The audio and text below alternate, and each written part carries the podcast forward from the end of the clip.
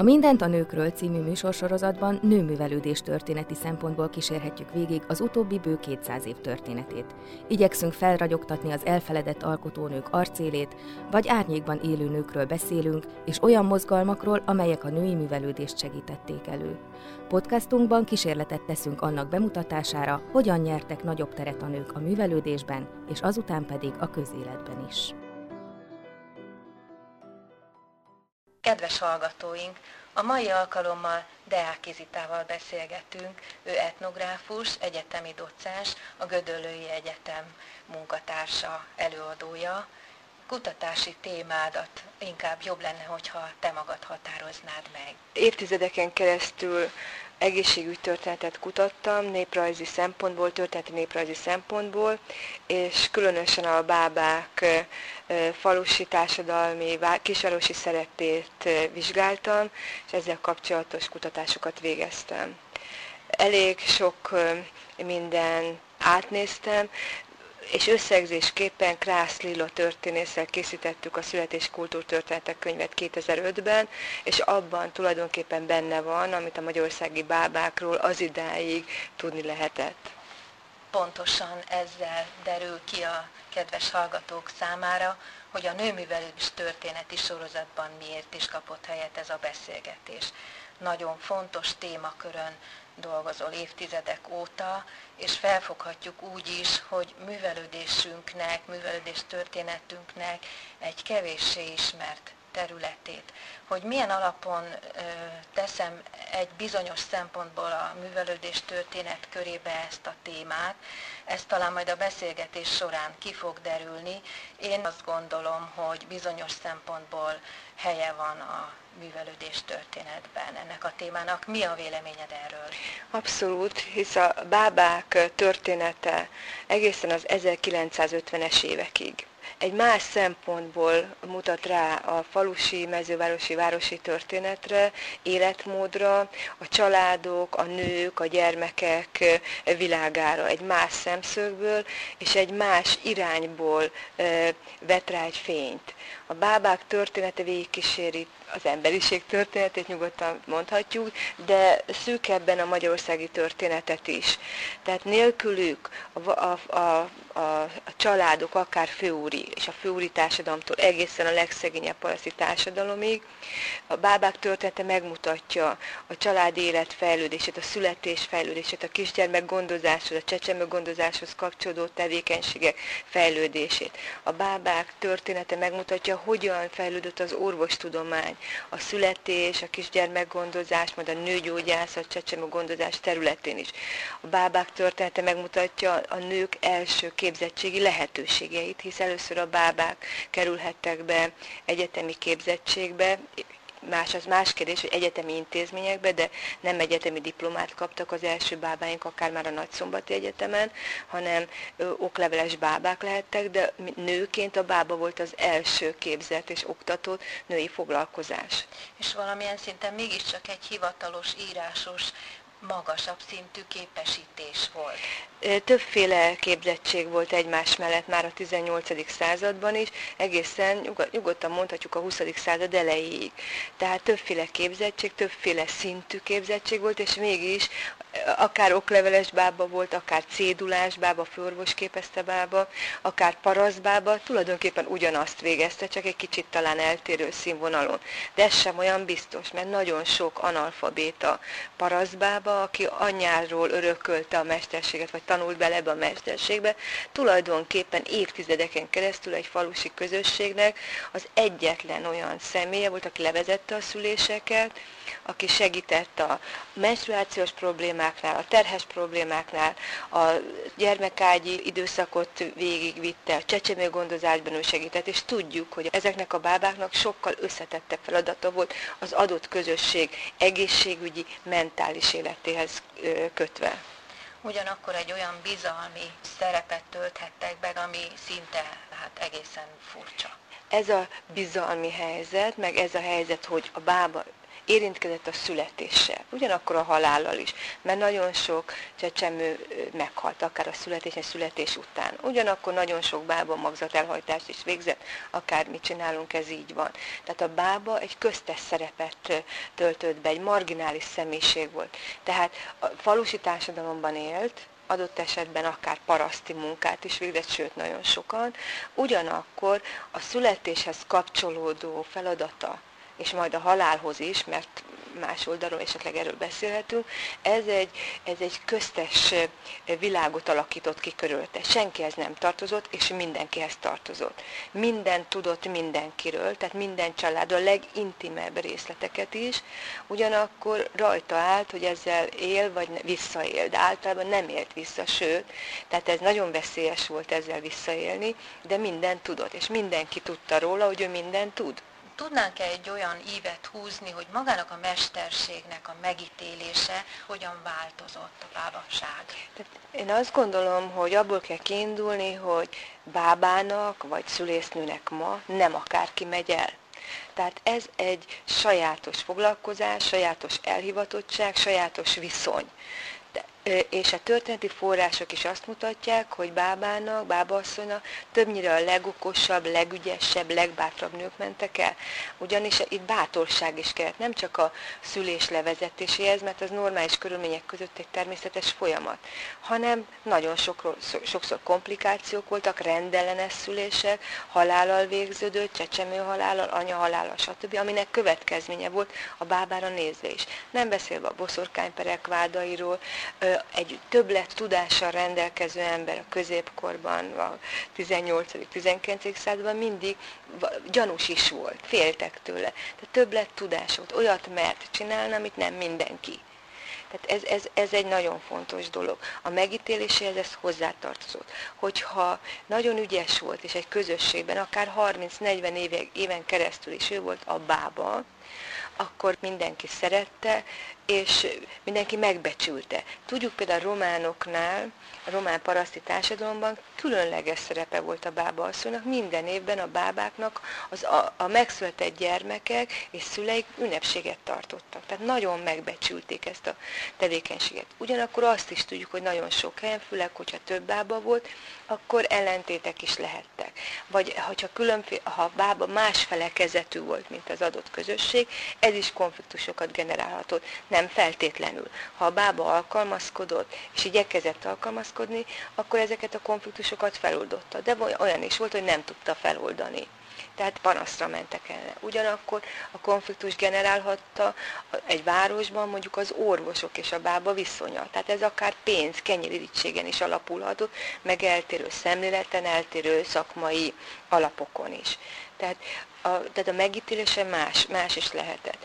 Látjuk egészen napjainkig, hisz nagyon sok szülésznő ma, nem szülésznőnek hívja magát, hanem bábának. És ezzel a kifejezéssel, hogy bábának tartja magát, és az újságjuk ma is bába, újság bába kalauz, egyébként egy hagyományt követve, ezzel tudatosan vállalják azt az összetett, nagyon bonyolult és alapvetően pozitív szerepet, amit a bábaság jelentett talán vízválasztónak vehetjük, hogy ha most próbáljuk a történetet felvázolni, hogy nagyjából Mária Terézia idejében a kötelezőség és az azt megelőző időszak.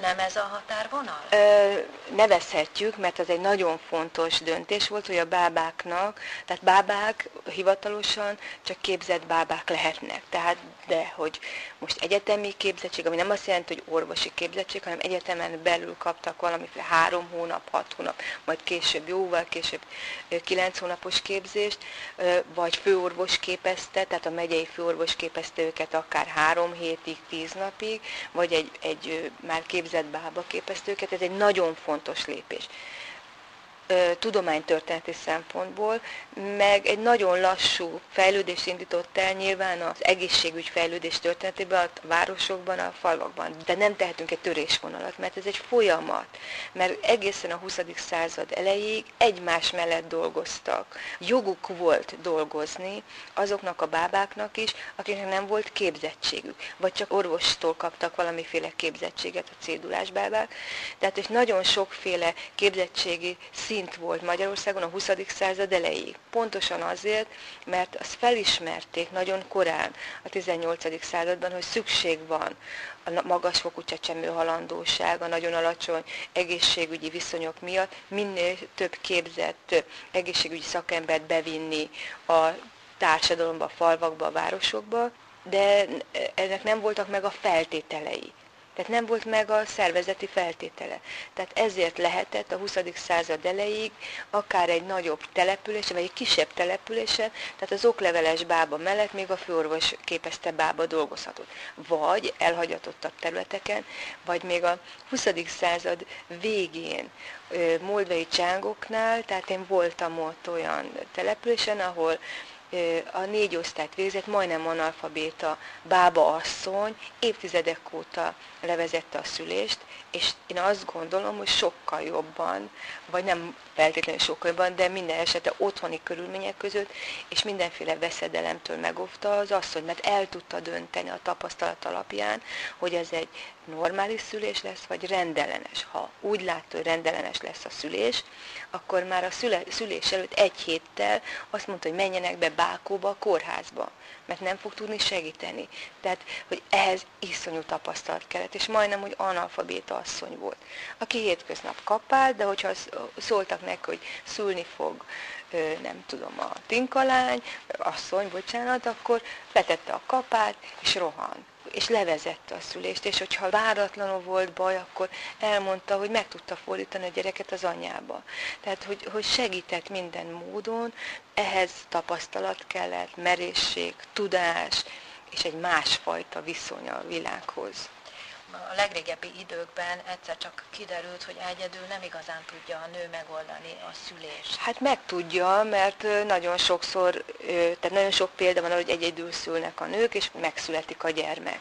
Tehát, és, és az ösztön az, az nagyon sokat segít. De minden esetben valószínűleg már nagyon-nagyon régen a szülésnél a nők segítettek egymásnak.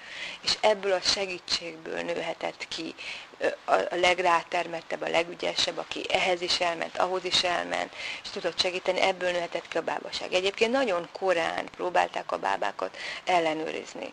Tehát már tudjuk, hogy a 15-16. században az egyház próbálja a bába mesterséget ellenőrizni, nem szakmailag, hanem például a keresség szempontjából, meg hogy ne legyen magzatelhajtás, ne legyen gyermekcsere, ne legyen csecsemőgyilkosság. És ezért az egyház például feleskedte a bábákat, már nagyon korán a 16. századtól nagyon sok adat van, arra, hogy, hogy rendesen ellátja a, a terhes nőt, nem fog magzatot elhajtani, és gondoskodik arról, hogyha nagyon gyengén születik a gyermek, hogy megkereszteljék, vagy ő maga megkereszteli hogyan működött ez? Ez nagyon egyszerűen, és tulajdonképpen ez is működött a 20. század végéig. Én ismertem olyan szülésznőt, aki korábban bába volt, és amikor már bekerült szülő, szülő otthonba szülésznőnek, akkor, akkor volt, hogy az ismerős asszony, aki félt, hogy nehogy kereszteletlenül halljon meg a csecsemő, megkérte, hogy keresztelje meg.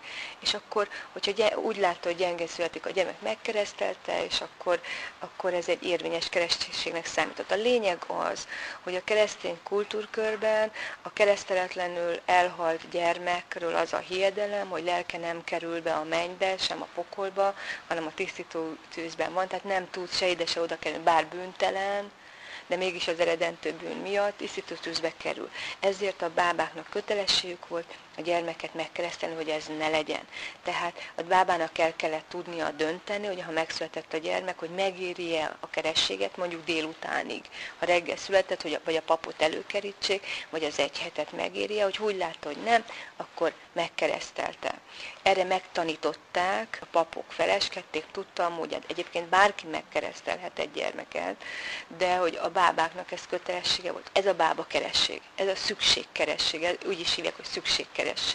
Na most ez évszázadokon keresztül ment. A gond akkor volt, amikor a bábákat kötelezték, hogy a nem katolikus gyermeket is kereszteljék meg. Tehát ez a 18. század Mária Teréziában rendkívül szigorú volt, és kötelezte a bábákat büntetés terhe mellett, hogy a református anyák gyermekét is kereszteljék meg. Ugyanakkor a református egyház pedig tiltotta a nőknek a szentségek kiszolgálását, és megtiltotta akár református, akár katolikus bábáknak, hogy a református szülők gyermekét erőszakkal megkeresztelt. Ha megkeresztelt, akkor katolikus lett. És hogy ebből konfliktus volt, de nagyobb konfliktus volt a zsidóknál mert mondjuk én azt gondolom, hogy a reformátusok persze tiltakoztak, hogy nő szolgálja ki a kerességet, de ugyanakkor keresztény maradt a gyerek, tehát ez nem gond. De a zsidóknál volt a gond, mert, hogy, mert a zsidóknál is kötelezte Mária Terézia, hogy a megszületett gyermeket keresztelje meg, hogyha úgy látja, hogy gyenge. Na most ment a bába, megszületett a kicsi zsidó gyermek, és ha megkeresztelte, akkor törvény szerint megkeresztelt keresztény gyermek nem maradhat a zsidó családban. Tehát elvileg el kellett venni, és voltak is ilyen események, hogy elvették a zsidó családtól a megkeresztelt gyermeket, azok meg tiltakoztak. Majd második József fogja betiltani a, a zsidó gyermekek elkeresztelését, a zsidók tiltakozására, nem beszélve, hogy a zsidó nők ettől való félelemben nem akartak keresztény bábánál szülni. De nem volt jogilag, tehát ö, felesketet vagy engedélyezett zsidóbában második József fogja megengedni, hogy zsidó asszonyok is jelentkezzenek a bábaképzőkbe, hogy a zsidó hitközségnek saját bábájuk legyen, részben véletlenül se történjen meg elkeresztelés, viszonylag szakszerű keretek között tudjanak szülni, másrészt pedig a bábának nem csak a szülés levezetése a dolga, hanem ehhez kapcsolódó vallási, akár népi vallási ritusok levezetése is. Tehát, hogyha a zsidóknak le zsidó bábájuk, akkor a zsidók számára fontos vagy elvárt cselekményeket is le tudja vezetni. Ugyanígy a katolikus és a reformátusoknak is a saját elvárások szerint a bábák levezették ezeket a ritusokat is. Most egy kis zenét hallgatunk, és innen folytatjuk.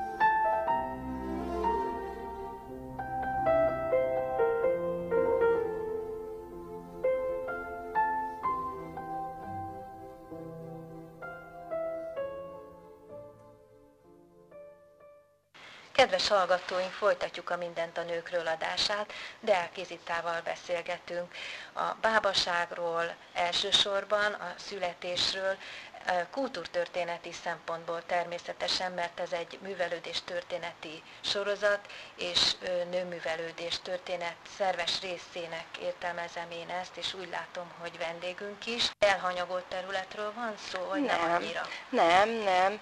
Ö- a a 18. századtól rendkívül megszaporodik a forrás, tulajdonképpen minden orvostörténeti jelentésben, egészségügyi jelentésben ott vannak. Krász Lilla a PHD diszertációt a 18. századi bábákról szóló forrásokból írta. Akkor a forrásanyagot tárt föl Lilla, amiből megszülethetett egy nagyon szép könyv. Tehát vannak források és voltak, az más kérdés, hogy nagyon sokáig nem kerültek ennyire előtérbe. Tehát a kettőnk munkája, bocsánat, hogy szabad ilyen szerintelenek lenni, munkának az is értelme volt, hogy ezeket a forrásokat, vagy forrás lehetőségeket kicsit megmutattuk. Tehát, hogy, hogy olyan olyan források kerültek mindkettőnk külön-külön kutatásának az előterébe, amit korábban a bábaság szempontjából nem figyeltek, vagy nem vettek figyelembe. Tehát rend, nagyon sok a forrás, mert akár az oktatás történetben, hisz ott van Mária Terézia, második József, rendeletei a bábákra képzésére vonatkozva. Tehát ez az oldal, vagy a megyei főorvosi jelentések a 18. századtól akár, amely minden jelentésbe leírták, milyen, mennyi a csecsemő halandóság, milyen a bába ellátottság, és milyen érdekességek vannak, mondjuk, hogyha valami események. Vagy de ha azt mondjuk, hogy a papoknak a medicina pastorális, a papok egészségügyi képzésében, és ott van a születés, a papok felé van egy igény, hogy készítsék fel őket, a falusi papokat, hogyha kikerülnek falura, és nincs orvos, hogyan segítsenek. Tehát ö, ö, ott is megjelenik de megjelenik a, szintén a papoknál, nekik kell felesketni a bábákat. Meg, megjelennek a jogi ö, forrásokban a bábák, a magzatelhajtás, megesett lányok vizsgálatánál, terhes gondozásnál, stb. a csecsemő gyilkosságoknál. Tehát a bába nagyon sokszor törvényszéki feladatokat ellát, mikor neki kell megállapítani, hogy az asszony szült, nem szült, a csecsemőt megölték, nem ölték, tehát ilyen jogi formulákban ott van. Megjelenik a 18. század közepétől a bábáknak írt tan tankönyvek sora napjainkig tulajdonképpen, de a 19. században majd minden évtizedre néhány, egy-két bábakönyv kijön. Falusi bábáknak, városi bábáknak megjelenik 15 oldalas bábakönyv, és megjelenik 300 oldalas. Tehát hatalmas irodalma van a bábaságnak. Ugyanakkor 1890-es években a bábáknak saját újságuk lesz. Az okleveles bábák két újságot jelentetnek meg, a szülésznők lapját és a bába kalauzt. Bába Egyesületet hoznak létre, Budapesti Bába Egyesületnek, majd fiókintézetei lesznek az egész történeti Magyarország területén. Előadásokat, rendezvényeket szerveznek, bába versenyeket szerveznek a 20. század elején. Nemzetközi konferenciákra járnak Genfbe, meg nem tudom, Zürichbe, és nagyon szoros kapcsolatuk lesz a Bécsi és a Berlini Bába Egyesületekkel. Tehát itt bábákról van szó, asszonyokról, akik közben felesége, asszonyok, stb. És közben itt járnak Bécsben, meg Berlinben, nem mind, de járnak, és, és a Bába újságban, a, Magyar, a Budapesten megjelenő Bába újságban Bécsi, meg Zürichi, meg ö, Szentpétervári bába történeteket jelentetnek meg. Akkor Tehát... most itt el is érkeztünk ahhoz, amiről ebben a kis etapban szeretnénk beszélgetni, a babák kultúra közvetítő szerepéhez érintőlegesen. Ez már hozza magát. Én azt gondolom, hogy ha a kultúra közvetítő szerepről beszélünk, akkor az egy folyamat. Tehát a 18. század, hogy elkezdenek először kevesen, tehát egyetemi képzettségben, nem azt jelenti, hogy orvosi képzettségben, hanem az egyetemek keretein belül először három, majd hat hónapos képzettséget kapnak. Semmelweis például majd a 19. század közepén, ő a bábáknak tart előadást, és vannak ilyen visszaemlékezések, hogy rendkívül szigorú volt, veszekedett velük, sokszor kiabált velük, és, és a bábák úgy tekintenek szemmel, hogy rendkívül szigorú. Tehát például én találtam egy, egy kulmadarasi bábasszonynak a visszaemlékezéseit, aki, az a cím a visszaemlékezésének, hogy Szemmel Weiss volt tanítónk írt a kézírásban, és szépen leírja, hogy hogyan tanított Semmelweis, hát nagyon szigorú, stb., és hogy megtanította neki, hogy hogyan kell kezet mosni, stb ezt mind leírja. És ezek után ugyanennek a, a, a bába naplónak a végén leírja, hogy sárgaságról mit ajánl már, mint ő, Kerekes Juliánna, tehát ez a kummadalasi bába asszony, és leírja, hogy libaszart. Tehát, bocsánat, tehát, hogy egyik oldalon megtanult a szemmelvesztől a kézmosást, meg a fertőtlenítést mindenfélét, és simán, amikor visszament Kumadarasra, és bába asszony volt, vagy 30 évig, ettől félre leírta a gyógymódokat. Egymás mellett is élhetett. Ugyanakkor ezek a bábasszonyok, akik akár szemmelveszni, vagy korábban egyetemi képzésben vettek részt, és majd egészen a 20. század közepéig, ők lesznek azok, akik megtanítják az asszonyokat például arra, hogy gumilepedőn szüljenek. Egyáltalán nem figyeltek arra, hogy tiszta helyen legyen, úgyis gamatsággal lesz, ahogy mondta Bukovina, hogy székely gamatsággal jár a szülés. Tehát az okleves képzett bábák fogják először bevinni a nőket a tisztább körülmények közé. És, és nem engedik majd, hogy igyanak, mert hogy a, a, a paraszbábák, meg az asszonyok tapasztalat szerint, amikor jött a fáj, és akkor elkezdtek pálinkázni, mert akkor az fájdalomcsillapító is ott könnyítette a szülét, végül is racionális, de azért az okleveles bábák azt mondták, azt nem lehet tehát hogy ilyen mód, egy csomó mindent próbáltak bevinni, tehát nem csak a, a gumilepedőt, hanem például akár, hogy naponta kétszer le kell fürdetni a gyermeket, szépen tisztába kell tenni, nem szabad levágni, hogyha hatúja lesz. Tehát nagyon sok forrásunk van, hatúja született a gyerek, a hiedelmek miatt is puff, fogták és levágtak a kisujját, vagy ha foggal született, kitörték a csecsemő fogát. Nagyon sok mindent csináltak azért a, a képzetlen parasztbábák, de elvárás is volt velük szemben, az okleveles bábák ezeket beszüntették. Ugyanakkor nagyon sok okleveles bába meg, meg, meghagyta azokat a nem számára sem káros és elfogadható hiedelem cselekményeket, amit úgy gondolt, ha szükség van rá, szükség van rá. Akár és, a, és, és nem állt, azokat meghagyta, és nem zab... Volt egy homorodmenti bába asszonyom, idézőjelben Keszeg Ilona, akit én nagyon szerettem, és sokat jártam hozzá vissza. Keszeg Ilona okleveles bába volt, és ott homorod mentén volt bába asszony, és rengeteg minden újítást bevitt ahol, tehát ne, hogy ne fateknőbe fürdessék a gyereket, ő vette egy fényt, lavort, és azt vitte házról házra. Aki, vitte a gumilepedőt. A nagyon szegényeknek vitte a kárpóját. Nagyon sok mindenben segített. Mind, tehát megtanította az asszonyokat arra, hogy ha menstruációs probléma van, mit csináljanak. A gyermekágyi problémának mit csináljanak. Tehát nagyon sok mindent köszönhetünk a, a bábaasszonyoknak. Ugyanakkor akkor, tehát voltak, akik nagyon szigorúak voltak, és ragaszkodtak, hogy nem lehet guggolva szülni, nem tudom. Keszeg Ilona például azt mondta a román asszonynak is, mert románoknál is szült, ahogy esik. Ha jó, ha, hogyha guggolva akar szólni, szüljön guggolva. Ha térdelve, térdelve, ő megpróbált mindenkit az ágyra vinni, de aki földön akart, akkor földön, és ezt ő megértette, elfogadta. Volt egy gyimesben egy román asszony, bába asszony, aki Bákok környékéről került Gyimesbe, és például azt mondta nekem, hogy, hogy magyar asszonyok olyan, olyan fegy, nem kiabálnak, olyan fegyelmezetten szülnek, és hogy nem jajgatnak. És mondta nekem ez a román azt, hogy mindig mondtam a magyar asszonyoknak, hogy jajgas, nyugodtan jajgas, kiabálj, úgy könnyebben megy. Számára nagyon érdekes, hogy etnikai különbségek voltak, hogy a magyar asszony nem kiabál, fegyelmezettet, a román és a cigányasszony kiabál, és könnyebben is szül, mondta ez a román szülésznő, aki egy képzett volt egyébként.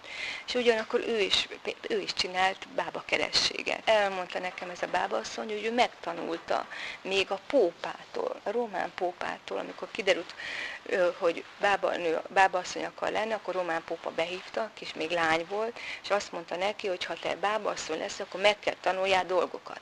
Például meg kell tanulnod, hogy meg kell keresztelni a gyermeket, hogyha nem éli meg a kerességet, mert hogyha keresztelőtlenül hal meg a gyermek, mondta neki a pópa, akkor olyan, mintha te ölted volna meg. Úgyhogy ez a román bábaasszony, szülésznőként is ezt gyakorolta. Vagy például elmondta nekem, hogy képzeljem el, hogy a pópa elővett egy nagy könyvet. És, és abban a könyvben illusztrációk voltak, tehát rajzok, és ott volt egy rajz, nő, egy félmeztelen, félmeztelen nő volt, akinek a melléről kígyók lógtak. És akkor azt mondta neki a pópa, hogy nézd meg, ez lesz a büntetése a magzatot elhajtó nő, magzatát elhagytó nőnek, de neked is ugyanez lesz, hogyha te magzatot hajtasz. Tehát, hogy miatt még elment volna szegény a bábaképzőbe, megkapta a pópától az alapvető instrukciókat. Egyébként pedig a bábaképzők támasztottak valamiféle követelményt a felvendő hallgatók irányába? Igen, igen, természetesen. Tehát már korán, tehát már Mája Terézia idejében, 18. században meg volt szab, hogy 35-40 éves korig mehettek bábaszok, erkölcsileg kifogástalan, hisz a, a, a paptól kellett hozni egy ilyen papírt, hogy ő erkölcsileg megbízható és kifogástalan. Tehát később is, de az, az egyetemi bába képzőkbe, ott azért feltétel volt az írni-olvasni tudás. De például a, a, a, kis, a alacsonyabb színvonalú másodrendű, úgy hívták, hogy másodrendű bábaképzésben a 19. század második felében nem volt feltétel, mert annyira szükség volt valamilyen szinten képzett bábára, hogy, hogy azokat az asszonyokat, akik már bábaságot gyakoroltak egy ideje, de nem tudtak írni, olvasni, azt is bevitték. És akkor ö, voltak órák, ahol írni tanították őket. Tehát valamilyen szinten azért tudtak nyilván írni, de, de nem annyira, hogy tudjanak rendesen jegyzetelni. Tehát ilyen képzettség majd a 20. század elején lesz, hogy tényleg legyen iskolai végzettséget, tudjon írni, olvasni rendesen, hogy meg tudja tanulni ezeket az anyagokat. 1901-ben jelenik meg, illetve kettőben az első hivatalos okleveles bába tankönyv ami az egész országban egységes volt, ott azt csak olyan tudta elolvasni, megtanulni, aki tudott írni, olvasni rendesen. Tehát azért beszélve, volt fel, feltétel, természetesen. Nem beszélve arról, hogy egy idő után nyilvántartásokat kellett Így van, már a 19. században kell neki bizony ö, nyilvántartásokat, bábanaplókat vezetni, amit ellenőrzött a, a a főorvos, tehát a járási, megyei főorvos, tehát ezeket meg kell tudniuk írniuk. Tehát például Kerekes Júlián, ez a bizonyos kumadalsi bábasszony, aki elvégezte a bába tanfolyamot a Budapest, vagy ez a Pesti Egyetemen, akkor még Pesti Egyetemen, és akkor ő ezt írta. Tehát nagyon sok, rengeteg helyesírási hibával, meg, de szép egyenletesen, szépen megírta ezeket a ilyen feljegyzéseket. Tehát ő évről évről, évről évre, akár, amelyik napon született a gyermek, gyermek beírta a nevét, a nemét, a nevét, és, és a szülők, szülőket is. Tehát például ő följegyezte azt is, hogy törvényesebb, törvénytelen, erre pedig neki nem volt szüksége, de azért mégis szükség volt. Tehát neki ilyet kellett, vagy hogy meghalt, sokat azt ő nem, nem, azt nem, tehát ez a bába azt, hogy nem. De ez attól függ, meg ki, megjelentek a 19. század közepétől elvárások bábákkal szemben, nyomtatott, előre nyomtatott bába naplókat adtak a kezükbe, amiket ki kellett tölteni, és amit a főorvos rendszeresen aláírt. Ez már a 20. század elején ez általános volt és kötelező.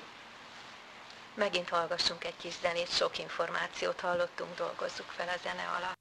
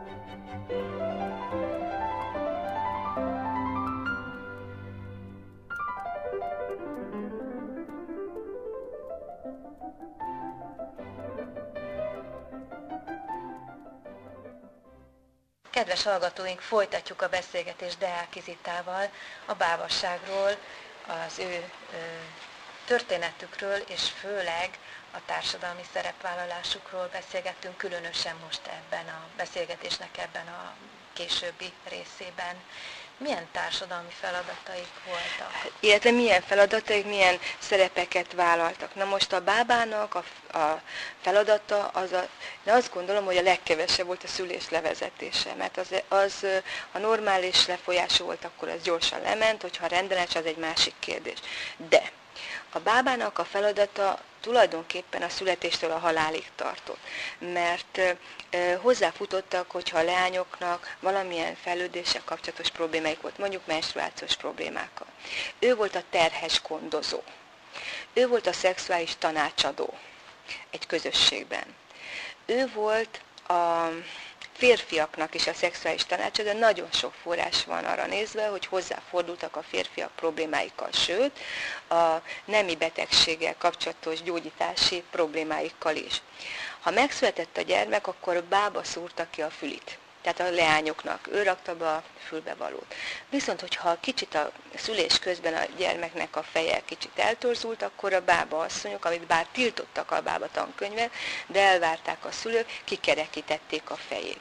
Tehát például, ha elálló füle volt a gyermeknek, akkor a bábát kérték meg, hogy csinálja meg, hogy ne legyen elálló füle, füle és akkor lekötötték a fület, stb. Tehát ebben is segítettek. Ebben is segített a bába asszony.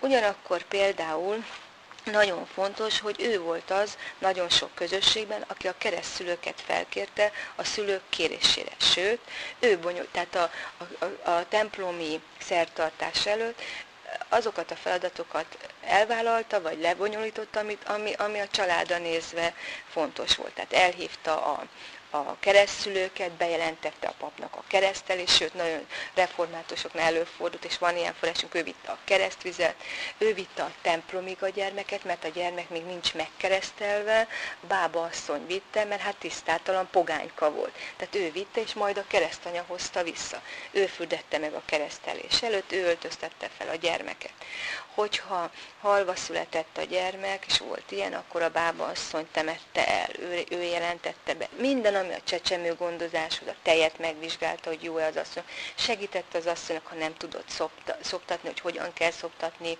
megvizsgálta a melbimbót, a tejet, stb. Ebben is segített. Tehát nagyon sokféle szerepe volt. A kismamát is gondozta? Így van. gondozta? A születés után 5-10 napig a bábáknak, ez közösségektől eltérő volt, hogy 7 nap vagy 8 nap kötelességük volt minden nap elmenni a gyermekágyas asszonyhoz, lemosni, Na most, és akkor itt az okleveles és a paraszbábák között volt a, a, a nagy konfliktus, ugyanis a paraszbábáktól hagyományosan elvárták, hogy lemossa az asszony, megfürdesse a gyermeket, és kimossa a pelenkákat. Tehát ez volt a, a, a a feladata, míg az okleves bábák meg ezt nem voltak halandóak, meg, megmosták az asszony, meg, meg, megfürdették a csecsemőt, megnézték, hogy minden rendben van, és szépen elmentek, ők nem voltak halandóak mosni. És ebből mindig feszültség is volt. Tehát egy hétig járt oda, és, és minden esetben megnézte, hogy az asszony rendesen gyógyul-e, rendes-e a gyermekágyi tisztulás, és a csecsemő rendesen fejlődik-e. Tehát ez is, ez is a feladata volt és ez, mind, és ez, ez egészen az otthoni szülésig, az 1950-es évekig ez feladat volt, és ezt meg is tartották. De például én azt gondolom, hogy nagyon érdekes volt, hogy a megesett lányoknál, tehát a bába asszony volt az egyetlen támasz a közösségen belül, a szülőkön kívül, mert a megesett lány az egy, az egy bűnös, az a közösség, az egyház és a közösség ellen vétő személy volt, ezért, ezért nem nagyon számíthatott senkire. Nagyon sok olyan, tehát én magam is gyűjtöttem ilyen anyagot, bába asszony odaállt a megesett lány mellé, például biztatta, ő nem szidalmazta, és ugyanúgy ellátta, mint hogyha törvényes házasságban élne, és mivel a megesett lány gyermekének a keresztülőségét a, a társadalmi szerepvállalásokon belül nem volt rang elvállalni, és, és kiesett a társadalmi rendszerből, ezért nagyon sok helyen a bába asszony volt a keresztanya. Nagyon sok esetben. De például Erdélyben volt, találkoztam olyan bábasszonyal, aki a betelepült cigányoknak a keresztanyaságát elvállalta. Ugyanis ezek a betelepült cigányoknak nem volt kapcsolata abban az Erdély faluban a magyarokkal, illetve nem volt jó kapcsolata, tehát nem volt társadalmi kapcsolata, nem volt semmi konfliktus, de nem volt társadalmi kapcsolata. Ezért ők azt szerették volna, hogyha a magyar lesz a gyermekük keresztanyja, úgyhogy az az én bábaasszonyom, akivel, akit én nagyon kedveltem, ő például valami 15-20 cigány gyermeknek volt a keresztanyja. Mindegyiket névről ismert, és mindegyikről, hogyha én valamicskét volt több tojás, akkor odavitt egy tojás, vagy valamit mindig, tehát tartotta a kapcsolatot. Tehát ezt is vállalta. Ezek nagyon fontosak, én úgy gondolom. Ugyanakkor a bábaasszonyhoz mehettek a, a nem csak a megesett lányok, hanem az olyan asszonyok is, akik házasságban éltek ugyan, de már 8.-10. gyermeket nem akartak. Tehát és hogyha mégis megfogantak, és tudjuk, hogy nagyon sokszor bele kényszerültek a magzatelhajtásba, akkor a bába asszony volt az egyetlen, aki ebben segíthetett neki úgy, hogy, és ráadásul a titkát is megőrizte. De arról is tudunk, hogy volt olyan, hogy a két testvér, tehát a leánygyermek a saját bátyjától esett meg, ez titokban kellett tartani, és meg nem történt tenni, és megint csak a bába asszony tudott segíteni. Tehát a magzat elhajtásoknál, tehát mindig kényszer a forrásokat, mert mindig kényszer helyzetbe segít a bába asszony, illetve kényszer helyzetekbe sodródik bele ő is, amiért nagyon sokszor meg is büntették. Tehát azt kell látni, hogy az egyetlen olyan személy volt, akihez ilyen helyzetben fordulhattak. És fordultak is. Egy nagyon érdekes és fejlődő foglalkozásról beszélünk most már ebben a műsorban, és 1950-ben történt egy óriási fordulat, amikor ö, tulajdonképpen hivatalosan ennek a foglalkozásnak meginoktak az alapjai. Egy, ö, egy ö, további fejlődést előrejelző, dinamikusan fejlődő szakmát szakított meg, vajon ez, kérdezem én, vagy pedig teljesen logikus? Nem, nem. egy társadalmi szerepet szüntetett meg az otthon születés betiltásának a törvénye. Már korábban is nagyon sokan kórházba mentek szülni, de azok, akik, tehát a jómódúak nem akartak kórházba menni szülni. Tehát azok, először, legelőször a 19-ben megesett nők a legszegényebbek kerültek kórházba kórházi szülés. Egyébként, aki csak tudott, otthon szült. Miért? Mert az otthoni körülmények között, az otthoni ágyban, az, a rokonasszonyok, anyós, nővér segítségével, mármint lelki ö, támaszával és környezetben, és a saját ruhájában csak vele foglalkoztak, tehát ö, ö, otthon szülni, az otthon szülés az egy jó dolog volt. Tehát a kórházba szülni az ment, aki szegény volt, vagy nagy bajban volt, vagy beteg volt. Tehát amikor ö, kötelezik az otthon, tehát kötelezik a nőket, hogy szülő otthonokba menjenek be, a körzetesített szülő otthonokba, rengetegen nem akartak bemenni. Például, aki ö, most már mondhatom nyugodtan, Tolna megyében volt olyan település, olyan asszony, aki egyáltalán nem akart bemenni kórházba szülni, 8. vagy 10. gyermekét várta, és akkor, és akkor azt mondta, hogy mivel törvényt tiltottam el bába, bába nénivel szüljön, ezért azt csinálták a faluban többen, hogy amikor meg, megindult a szülés, gyorsan szóltak a bába néninek, aki jött és világra segítette a gyermeket, és abban a pillanatban eltűnt, és akkor már jött az orvos, vagy hívták az orvost, vagy a mentőt, hogy vigye be őket a kórházba. És akkor azt mondták, hogy hát megindult a szülés, de nem mondták meg, hogy a bába néni segítette a világra, mert ragaszkodtak hozzá, hogy otthon. Tehát, hogy, hogy aki csak tehette, tehát nagyon sok, és ez abszolút érthető volt. A másik, ami ezzel kapcsolatban ö, ö, fontos, hogy a bába megengedte, sőt, egyáltalán nem tiltotta, hogy ott legyenek a rokonasszonyok. Azt nem szerették, hogyha 10-12 asszony ott van, mert volt olyan is, sőt, az már zavaró volt. De az, hogy ott legyen az anyja, a nővére, a barátnője, és segítsen, és biztossa, az egy teljesen természetes, normális dolog volt. A szülő otthonba nem lehetett bemenni. Itt egyébként csak zárójelben ez tipikusan női esemény volt, és azt hiszem, hogy ott a férfiak Itt kizárólag a nők voltak. Minap valaki megkérdezte, hogy milyen hagyománya van az apás szülésnek, és azt kellett mondanom, hogy semmilyen. Tehát a magyar és, és a tudomásom szerint más kultúrákban is az apa mindig akkor jelenik meg a szülésnél, amikor baj van. Amikor vagy nincs nő, aki segítsen, vagy a fizikai erejére van szükség, segítségre van szükség, akkor. Tehát csak azért, hogy ő, és a magyar történelemben erre nincsen semmilyen forrásunk, csak azért, hogy, hogy részt vegyen ebben az örömben, ebben a nagy eseményben, így az apa nem jelenik meg. Az apa kint van, ez a női, a vér, a születés, a női principiumhoz tartozik. A férfiaknak más világ van. A férfi mindenről tud, de nem részese, és nem érintkezik ezzel, csak szükségben, csak nagy bajban. Tehát nők lehettek ott. És én azt gondolom, hogy, hogy ez a korabeli, vagy nagyon sokáig a kapcsolatokat nem rontotta meg egyáltalán, mert ott volt a, a nővére, akár az anyja, az anyósa, legjobb barátnője. Tehát azok, a, a, akire szüksége volt leginkább akkor a nőnek, a szülőnőnek, a legfontosabb barátnői vagy kapcsolatai ott voltak, a női világból, és ők segítették. Tehát mondom, ha behívták az apát, akkor mindig az azt jelenti, hogy baj volt ugyanakkor azt látjuk filmekben, meg olvassuk, hogy amikor már minden lezajlott, és meg kellett nézni a kis jövevényt, akkor gyakorlatilag akkor... Az apá, például az apának kivitték, becsomagolták a megszületett gyereket, még elsfek se fürdettük, becsomagolták egy pelenkába, kivitték, a kezébe adták. Az apa fogta az újszülöttet, és kiment az istálóba, megmutatta a parasztok, megmutatta a lónak, a tehének, hogy itt van a kis gazdátok. Tehát szó sincs hogy ki van zárva az apa ebből, csak magának a szülés eseményei az egy női ö, esemény, vagy női dolog volt. Abban nem. De minden más majd azért ott van az apa. Szó sincs arról, hogy nincs. Ő fogja a fát hozni, hogy melegítsenek vizet. Rengeteg mindent segít, de maga ott a szülésnél nincs ott.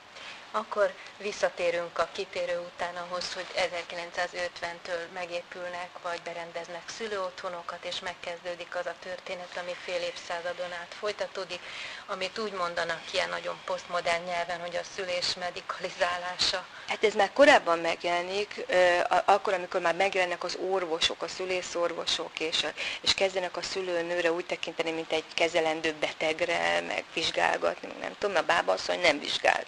Tehát a bábaasszony természetes dolognak tartotta a terhességet is, és a szülést is, és a gyermekágyat. Akkor volt gond, ha valami gond volt, tehát normális, rendellenes. Akkor jelent meg a képben az orvos, de nem szerették az orvost, mert férfi, meg, nem, ne, meg, meg, meg meg hát a sebészmesterek korábban, akik jöttek a fogóval, meg nem tudom mert, tehát nem szerették őket nyilván, meg a szemérem sok minden de az 50-es évek után én azt gondolom, hogy a kórházi szülésekkel sokkal több minden történik, mint, azzal, mint, mint az, hogy, hogy, az, hogy a, a, a, születen, a szülőnőt kórházba medikalizálják, betegként kezelik. Tehát sokkal több, ennek egy nagyon fontos társadalmi oldala van. Tehát azzal, hogy a nőket bevitték a szülőotthonokba, a kórházba, kiemelték a közösségből. A szülés már nem közösségi esemény, hanem az egyén, a családnak a szűk belügye, ez az egyik, és minden olyan szokás, elem, ami a születéshez, az újszülötthöz, a gyermekácshoz kapcsolódik, megszűnik, mert a kórházban ezt nem lehet gyakorolni. Nem lehet az első fülöztéshez kapcsolódó szokásokat gyakorolni.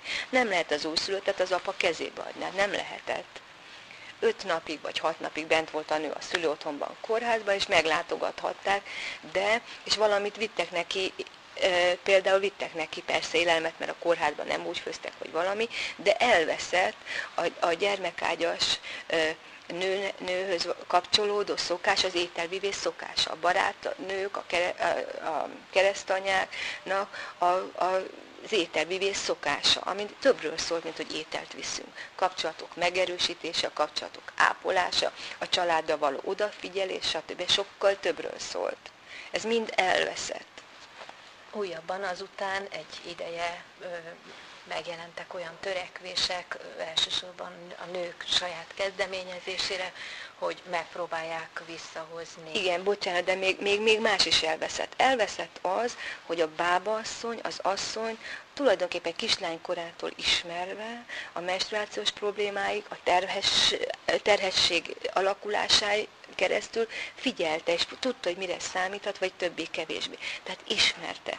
Ez a fajta ö, kapcsolat is elvész, mert hogy a, szülő, a szülőotthonokban, vagy a kórházakban az orvos vezeti le a szülést, a szülésznő csak abban a helyzetben segít. Tehát nincs kapcsolata az anyával, az előző kilenc hónapban, sőt, azelőtt se, és utána sem, csak az öt napig lesz vele. És öt nap után kikerült az asszony a kórházból, már egy védőnőhöz kerül majd, aki viszont nem látta, vagy nem ismerte az egész előzmény. Tehát itt a szerepek széttöredeznek. Tehát már a szülésznőnek a szerepei széttöredezett. A mostani báb, magukat bábának nevező szülésznő próbálják ezt a szerepet visszahozni. Tehát, hogy, hogy ennek a szerepnek az összetettségét, és tényleg a nagyon fontos kerek voltát próbálják visszahozni. Hogy vissza lehet, azt nem tudom, de hogy az 50-es évekkel ez megszűnt, az biztos. Hát most a folyamatnak a kezdetén vagyunk, tulajdonképpen nagy viták és nagy konfliktusok zajlanak e körül, a téma körül. Nem minden esetre nők egy elég egy szélesedő csoportja megpróbálja ezt a női kultúrát feléleszteni. Nyilvánvalóan, hogy nem utasítjuk el a, a gyógyítás vívmányait, az orvostudomány nagy eredményeit, de a, talán az esetek 90%-ában egy normális folyamatnak igyekeznek ismét felfogni a szülést. Igen, tehát azt kell látni, hogy azért, azért a 19. században nagyon komoly társadalmi probléma volt, a magas csecsemő halandóság, pontosan a szülés körüli nagyon sokszor, hát hogy mondjam, rossz eljárások miatt, vagy a képzetlen bábák rossz eljárása miatt. Tehát nagyon sok volt.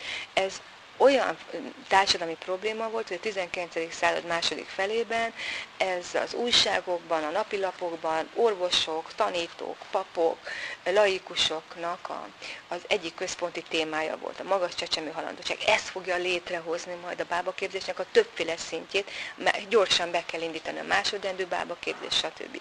És akkor rétegződnek a bábák. Tehát azt is látni, hogy, hogy a, bábá, a, bábá, a bábasság az nem egy, tehát nem, nem nem arról szól, hogy csak jó, és aki bábánál született, annak biztos, hogy megmaradt a gyermeke, és egészséges, stb. Nagyon sok forrásunk van arra nézve, hogy voltak nagyon ügyetlen bábák, olyanok, akik nem, nem anyáról öröklött tudásként, hanem azt látták, hogy ez egy jó fizetett foglalkozás, jó parti a bába, egyébként egy okleveles bába jó parti volt, vasutas rendőr vett el, mert volt önálló fizetése, önálló munkája volt, önálló szerepe a közösségben, tehát, hogy, hogy ezt is látni, hogy ez is volt. Tehát, hogy de azt kimondani, hogy, hogy csak a kórházi szülés üdvös, ahhoz nekem nincs jogom sem ezt, sem ezt mondani, mert, mert a történelmi folyamatok azért megmutatják, hogy nagyon-nagyon sok bába asszony nagyon jó volt, nem volt, és, és azért nekem úgy a 90-es évek végén a moldvai csángoknál, tehát a két bába asszony, akivel én beszéltem, és kérdeztem, hogy, hogy, hogy hogy állnak a, a rendellenes szüléssel. Az nekem nagyon megnyugtató volt, amikor azt mondta, hogy akkor beküldjük Bákóba. Tehát, hogy tud, tudták ezek a, mondom, majdnem teljesen analfabéta asszonyok, hogy meddig tart a határuk. Tehát tudták, és, és megkérdeztem tőlük is, de mástól is a faluban, hogy voltak-e tragikus események, tehát halva születés, vagy valami. És mindenki azt mondta, most lehet, hogy ettől függetlenül volt, hogy nem nem, mert, mert ha baj volt, akkor már előre beküldte. Akkor beküldte az asszonyokat. És olyannyira, tehát az orvos annyira megbízott bennük, legalábbis ezt nem az orvostól tudom, az igaz, hanem a bábasszonyoktól és a, az emberektől, hogy, hogy, hogy rájuk, tehát amikor megszület, megszülettek a gyermekek, akkor persze az orvosnak meg kell nézni, és rájuk, tehát bábasszonyokra bízta a gyermekágyi lefolyást is. Tehát, hogy, hogy vegyék, figyeljék, hogyha probléma van, akkor majd ők jeleznek. Tehát, hogy, hogy én azt gondolom, hogy ez a 20. század végén is lehetett, de mondjuk ennek, ennek az az oka, hogy nagyon messze van a falu, nincs jó út, tehát szekkére lehet bezögyökni Bákóba, tehát nyilván nem aznap küldte el a szülőnőt Bákóba, hanem a három-négy nap előbb már tudta, hogy, hogy probléma lesz. Tehát ez is mutatja, hogy nem olyan egyszerű. Tehát nem olyan egyszerű, tehát hogy ez egy nagyon bonyolult kérdés, minden esetre én azt gondolom érdekesebb az, hogy most miért az apák mennek be a kórházba a szülőnőhöz. Tehát, hogy ez egy nagyon érdekes kérdés, azzal együtt, hogy nincs hagyománya. De azt gondolom, hogy azért vannak az apászszülések, mert meggyengültek a családi rokonsági kapcsolatok. Tehát ez egyik, a másik pedig, hogy a születés már nem közösségi esemény. A szület, minden születéssel és halállal átstruktúrálódott a közösség. Új szerepek alakultak ki, új stratégiák jelentek meg a családokban és a rokonsági rendszerben. Most a születés a férfi és a nő, legfeljebb a nagyszülőknek a, az ügye és így is akarják tekinteni, lezárják. Tehát nem is nagyon akarják, hogy ez közösségi ügy legyen, de ugyanakkor meg szüksége van az asszonynak, a nőnek arra, hogy ne egyedül legyen, ne, ne magányos legyen a születésben, és akkor így jelenik meg az apa. Tehát, hogy, hogy ha erre társadalmi igény van, azt mutatja, hogy megváltozott a társadalom, a társadalmi kapcsolatok, és egy új igényt hozott be az apát. Tehát behozza ebbe, ami, aminek nyilván megvan a helye és a szerepe és megmutatja ezt a társadalmi igényt a dúlák jelenti, szerepe, amit én etnográfusként nem annyira tart. Tehát, hogy etnográfusként másképp látom. Mert a dúlák is egy olyan társadalmi szerepet akarnak betölteni, amit korábban a nővérek, az anyák, a barátnők töltöttek be, mert azok voltak jelen a szülésnél. Azok simogatták a szülőnőnek a homlokát, ők bíztatták most ők nem jelennek meg, nincsenek benne ebben a rendszerben, vagy a kórházba be sem mehetnek, esetleg hárman, négyen, csak az apa, nem tudom, lehet, hogy bemehet most már mások is, de a dúlák ezt a szerepet akarták. Csak úgy itt az a probléma, hogy idegenek ők, öt, ö, erre nyilván valami képzettséget szereznek, és pénzét, tehát benne megjelenik a pénz. Tehát, hogy ez, ez már így egy egészen más, de úgy látszik, e felé halad a társadalom. Hát a témát nem tudtuk befejezni, ez egy kimeríthetetlen, óriási és gyönyörű témakör. Remélem, hogy máskor még lesz alkalmunk beszélgetni, mert maradt jócskán kitárgyalatlan dolog. Köszönöm, hogy itt voltál. Hallgatóknak köszönöm a figyelmet a viszonthallásra.